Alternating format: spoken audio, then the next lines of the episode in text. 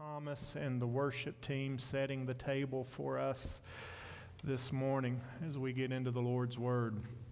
Gospel of Luke, chapter 10, verses 38 through 42 says, As Jesus and his disciples were on their way, they came to a village where a woman named Martha opened her home to him. She had a sister called Mary who sat at the Lord's feet listening to what he said. But Martha was distracted by all the preparations that had to be made.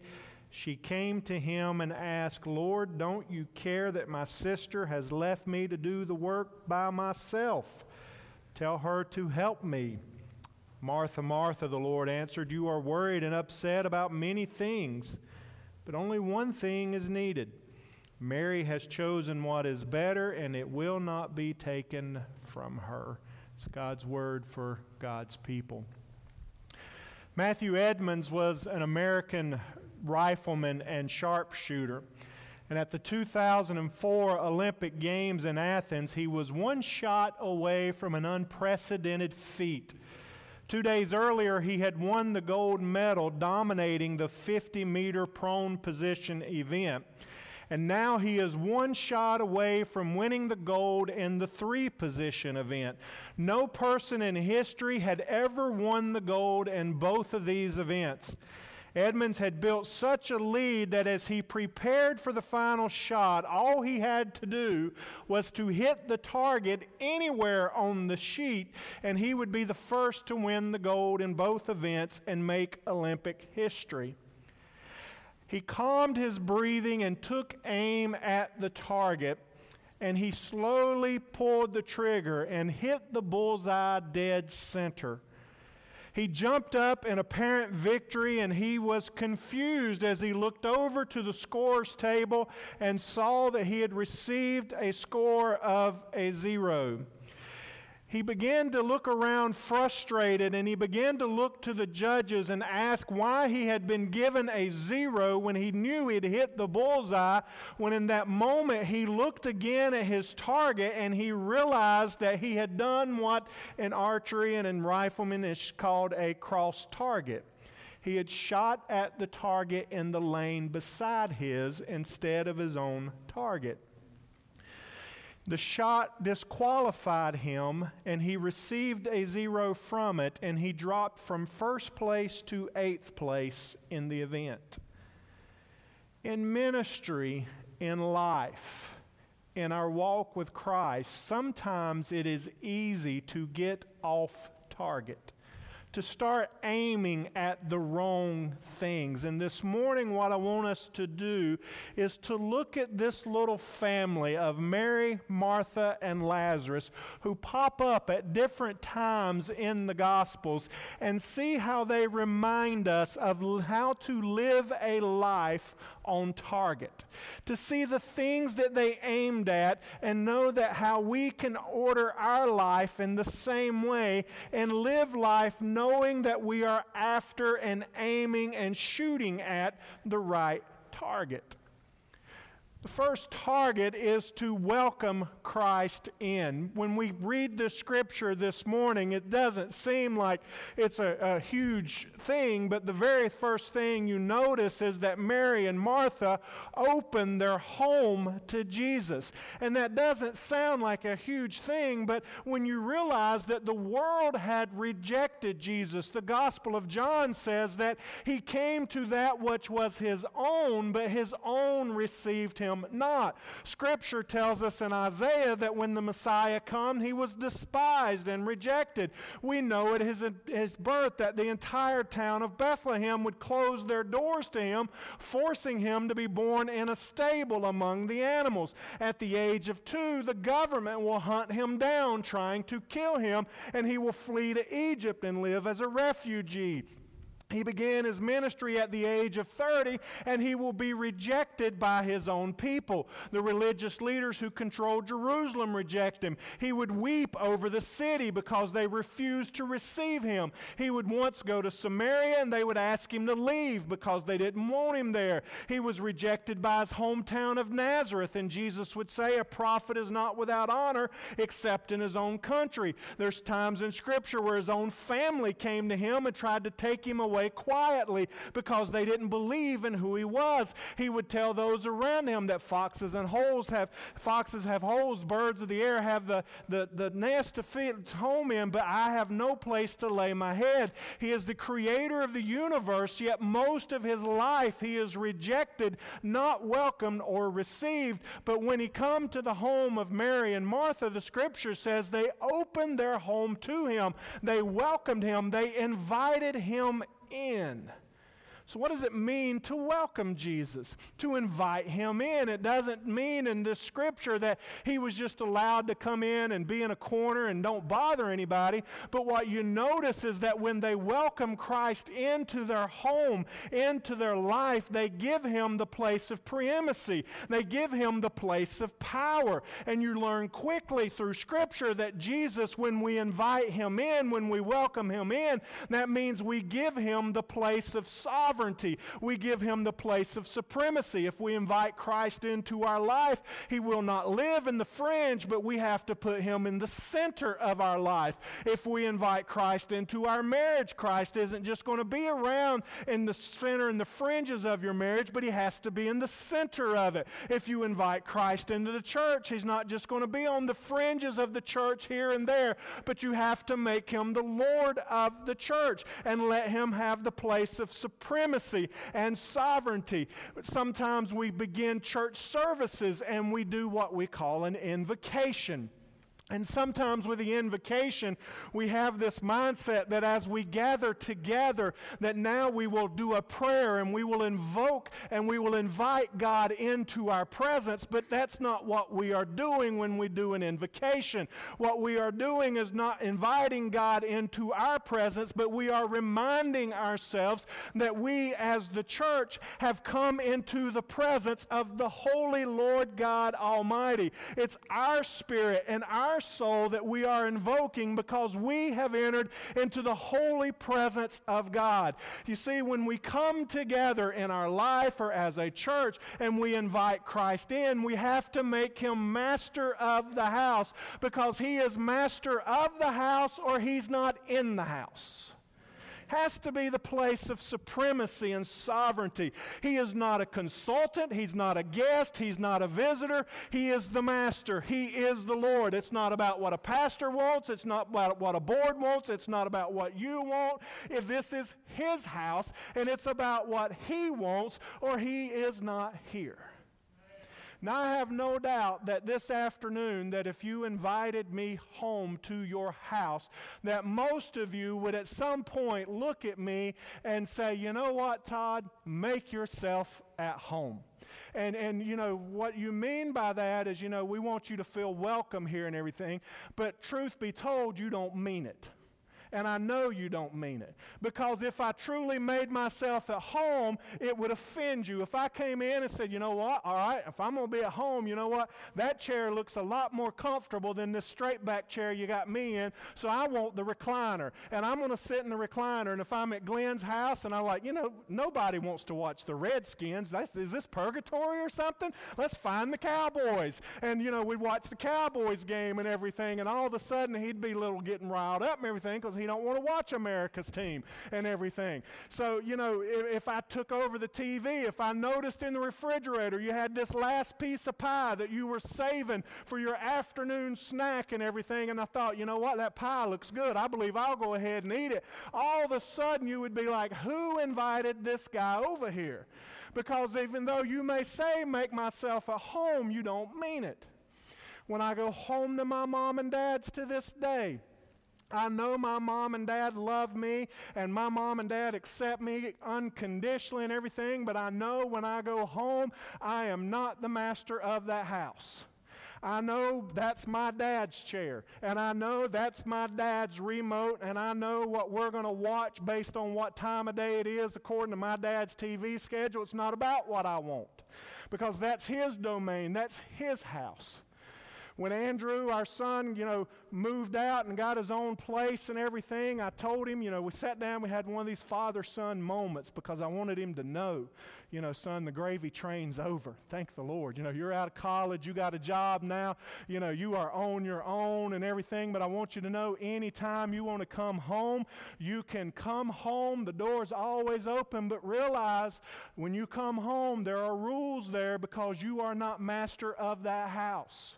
Your mama is, and everything. And so you need to realize that, and you need to know that when you come home, whose domain that is. And when we come together as a church, we have to remember whose domain we have entered into.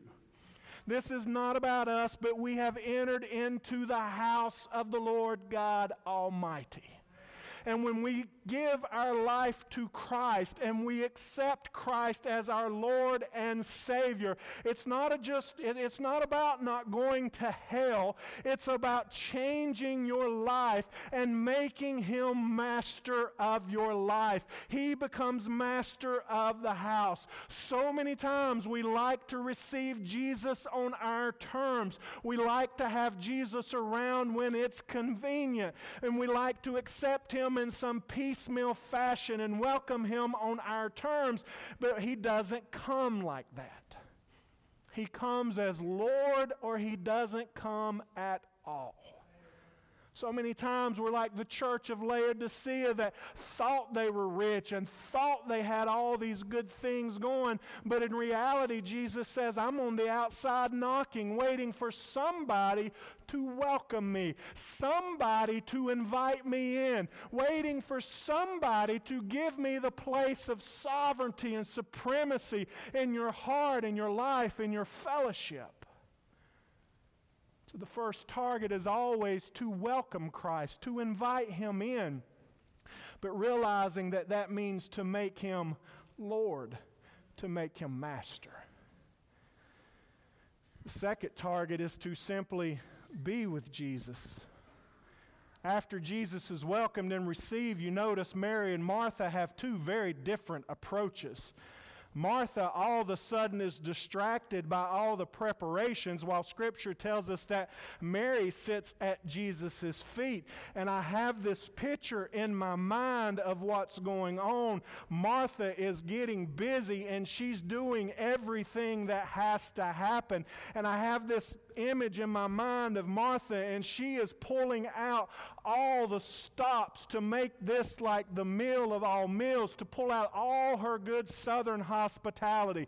She's got things going in the kitchen, and the chicken is frying, and she's mashed potatoes, and the macaroni and cheese is going, and the homemade biscuits are in the oven, and she's got flour, flour flying everywhere. She's got her apron on, and she's getting the dinner ready, and, and I can also see her peeking out of the kitchen back into the room where Mary's sitting there at Jesus' feet, and she's getting madder and madder. She's making things and, and she's pounding dishes and getting this out. And I mean, she wants this to be special. This is Jesus. She's broke out the good china.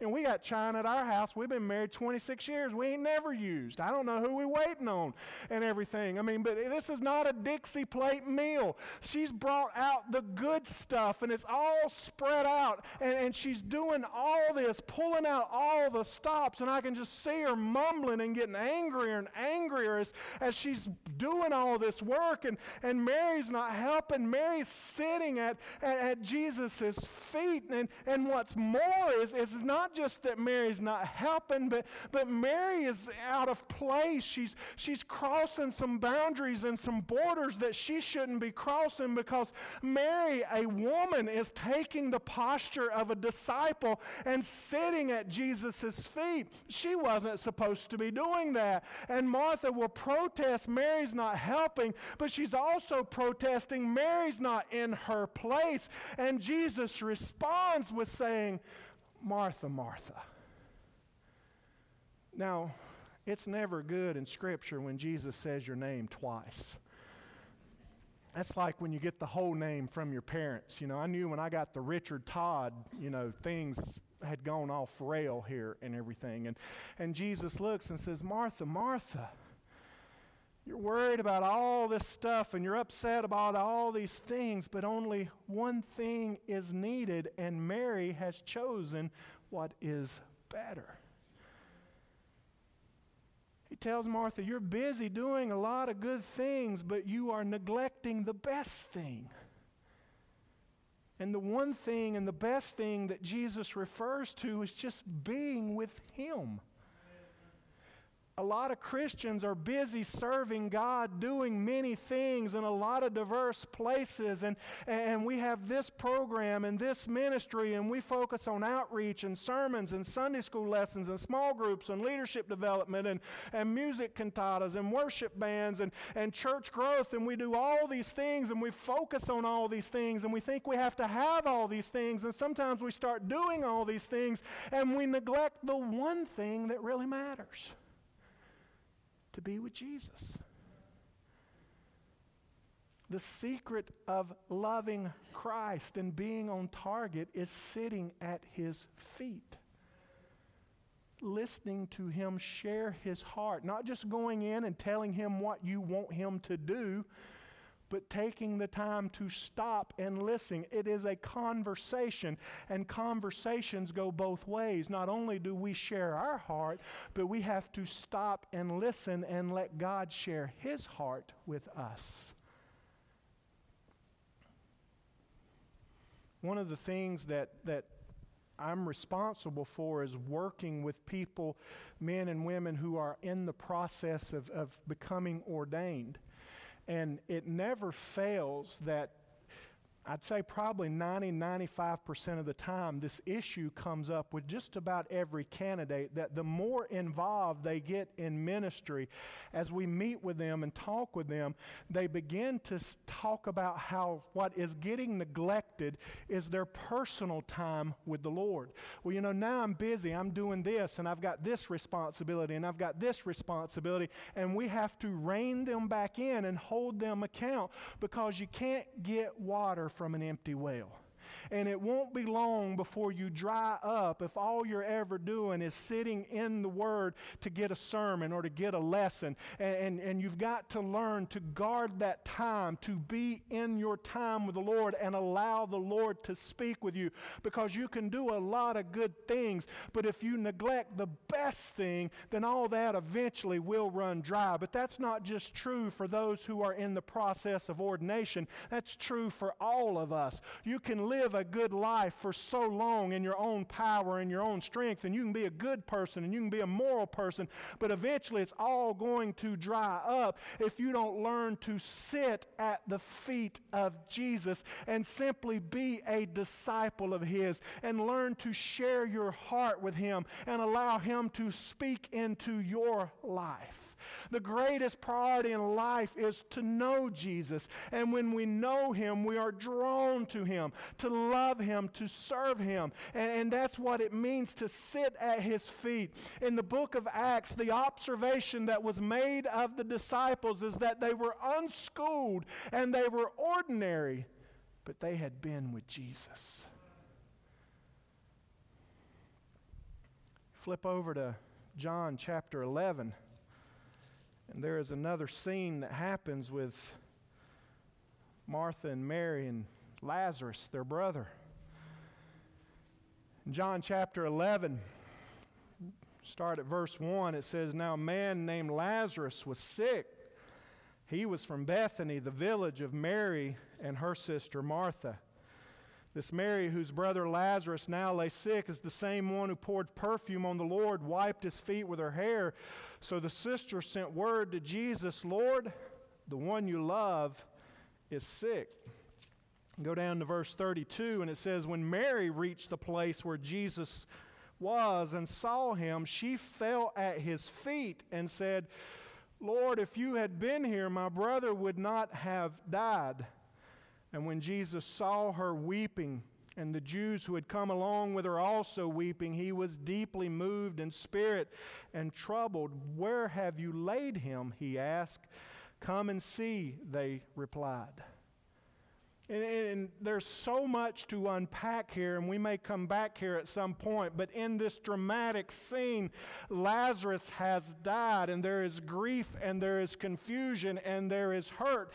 Death, the ultimate enemy of God, has taken someone that Jesus loves, and, and Jesus is disturbed. The very next verse says that he weeps as he watches all that's happening, and he knows what he's going to do, but he is touched by the sorrow of Mary and Martha Martha, they have come out and they've accused him. If you had been here, then this would not have happened. The one who created the universe and filled the ocean is wiping tears away now as he stands by the grave of a friend. But the one who had said he is resurrection and life knows what he is about to do. And he walks over to where Lazarus has been laid and he calls Lazarus forth and he brings him forth in resurrection, giving him new life. And the next target is we have to remember is that Christ brings new life to us. But in order for there to be resurrection, in order for there to be new life, something has to be put to death.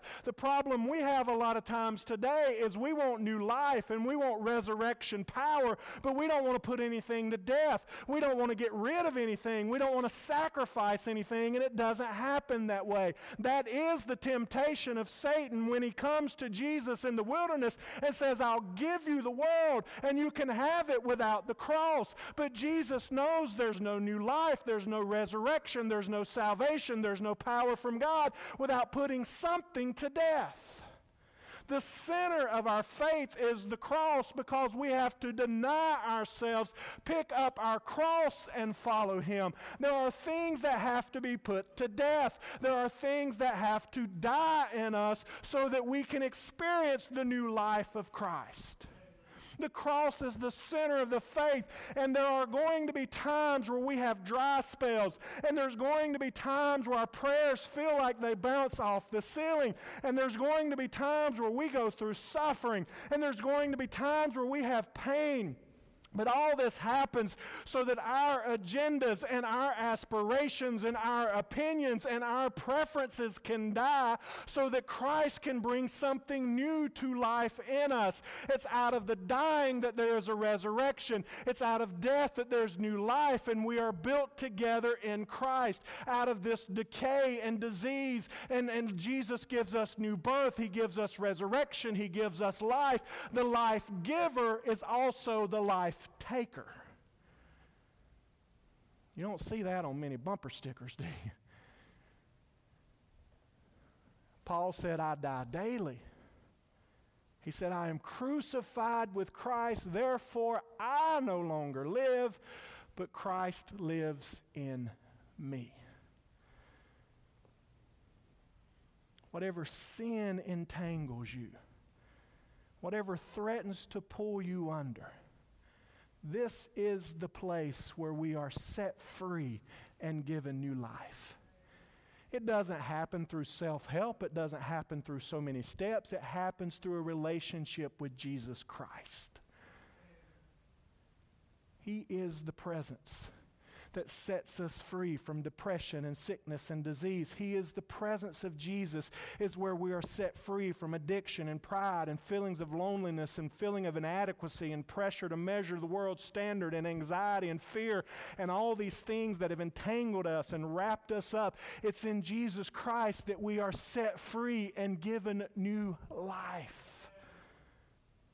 Jesus' first sermon, he stated his mission was to bind up the brokenhearted, proclaim freedom for the captive, release from the darkness the prisoners, to comfort those who mourn, to provide for those who grieve, to give a crown of beauty instead of ashes, the oil of gladness instead of mourning, a garment of praise instead of a spirit of despair the target. It's transformation, it's new life in Christ. And that only happens when we learn to sit at His feet after we have invited Him in. John chapter 12 is the next target. Six days before the Passover, Jesus arrives at Bethany, John 12 1. There Lazarus lived, whom Jesus has raised from the dead, and here a dinner is given in Jesus' honor. Martha served while Lazarus was among those reclining at the table with him, and Mary took about a pint of pure nard, an expensive perfume, and she pours it on Jesus' feet, wipes his feet with her hair, and the house is filled with the fragrance of the perfume. The last target is to worship Jesus. It's the heart of what this family is all about. In this scene, a feast is being given in Jesus' honor. And notice he is at the place of preeminency. He's at the place of power. He's at the head of the table. And they are sitting around him celebrating the new life that Christ has brought. And when we come together week after week, we meet on Sunday because it's not just one Sunday a year that's Resurrection Sunday, but every Sunday we meet, it's about resurrection. And we come to sit at his feet. We've welcomed him in, and we have come to worship him for the new life that he has brought to us. And here is Jesus, and they are doing what the church does best they're having a meal. They're having a fellowship. They're having a feast. And they're full of disciples celebrating that Jesus has brought Lazarus. He's free from death and bondage. He's given him new life.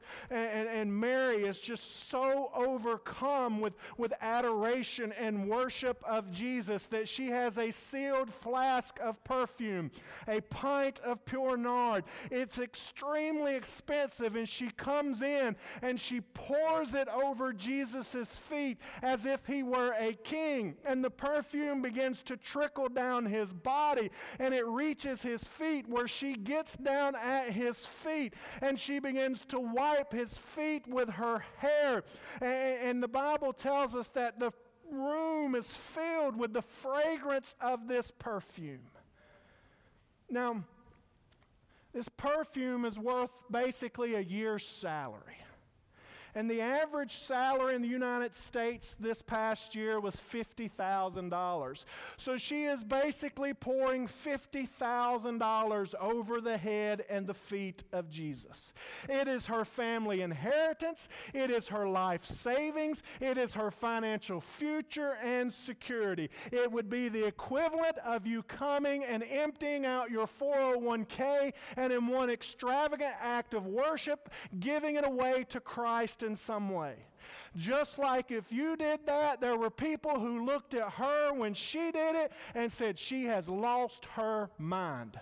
She's gone crazy. This makes no sense. And there were those around who sit, and looked at her. Judas spoke up and said, Think about all we could have done with this, but now it's gone. It's in a puddle at his feet. It's an extravagant act of worship. And it's over the top, but it is the bullseye. It is the target of what we are about worship and adoration and the exaltation of Jesus. He's more important than any ministry, no matter how good or noble it is. It is possible to worship the God of ministry instead of Jesus. And if we're not careful, we can help let a lot of things take the place of simply worshiping and exalting the name of Jesus. We can become about tradition, we can become about style, we can become about ourselves and our way instead of worshiping Jesus. Paul would say, I consider everything rubbish to the fact of surpassing greatness of knowing Christ.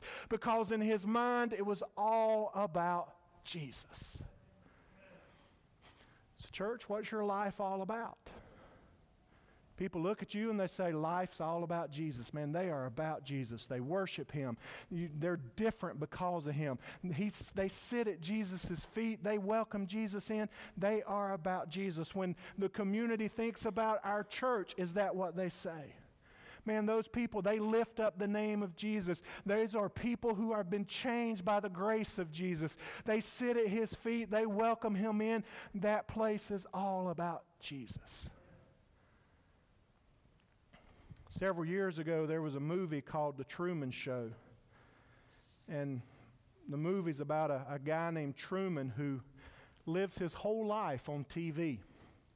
When he's born as a little boy that takes his first breath, the cameras are there watching him, and he basically becomes a reality show producers develop a show that he is centered in, and he doesn't realize that everything around him is a TV set. It's all fake. Nothing around him is real. As he grows up, all of his classmates and schoolmates are actors. His teachers are actors. His best friend is an actor. His whole neighborhood set is, a, is actors. He grows older. He begins to, to work and go to a local diner. Everybody in there, the waitresses, the customers, they're all actors. He gets married. His wife is an actress. He grows up in a world where nothing is real, it's a fake reality. But people tune in to watch Truman live his life. But over time, Truman begins to see cracks in this fake reality, and he begins to wonder is there not something more that is out there? This can't be all there is. Life can't just be all about me, there's something else out there. And I want you to realize this morning that the enemy has created a fake world around us. It feels real, but every once in a while, the kingdom of God will break in and we will realize there's something more than this. Life is not all about us, there's something else out there. The kingdom of God breaks in and reminds us there is a greater joy than this. The kingdom of God breaks in and reminds us there is a deeper love than this. And some of us live in this fake reality and life is off target because we're living life with us at the center of it instead of living life in a real world where Christ is the center. Truman eventually becomes convinced that there is something more out there and he begins to pursue it. He eventually gets in a boat and he begins to cross this great water that separates his world from everything else that he knows. And the producers see him rowing to the end of the set, and so they try to keep him from reaching the end of what he has known. And so they send storms on him and rain on him and lightning, trying to keep Truman from searching for truth and this real reality. And finally, Truman gets to the edge and he hits the wall. And for the first time, Truman hears a voice, and it is the creator of the show. And Truman asks him, Who are you? And the voice responds and says, I am the creator. And then Truman asks, Who am I? And what he says back to Truman is the same lie that all of us have believed for most of our life. It's the same lie that Adam and Eve believed in the garden. Because what the voice says back to Truman when he asks the question of, Who am I? the voice says, You are the star.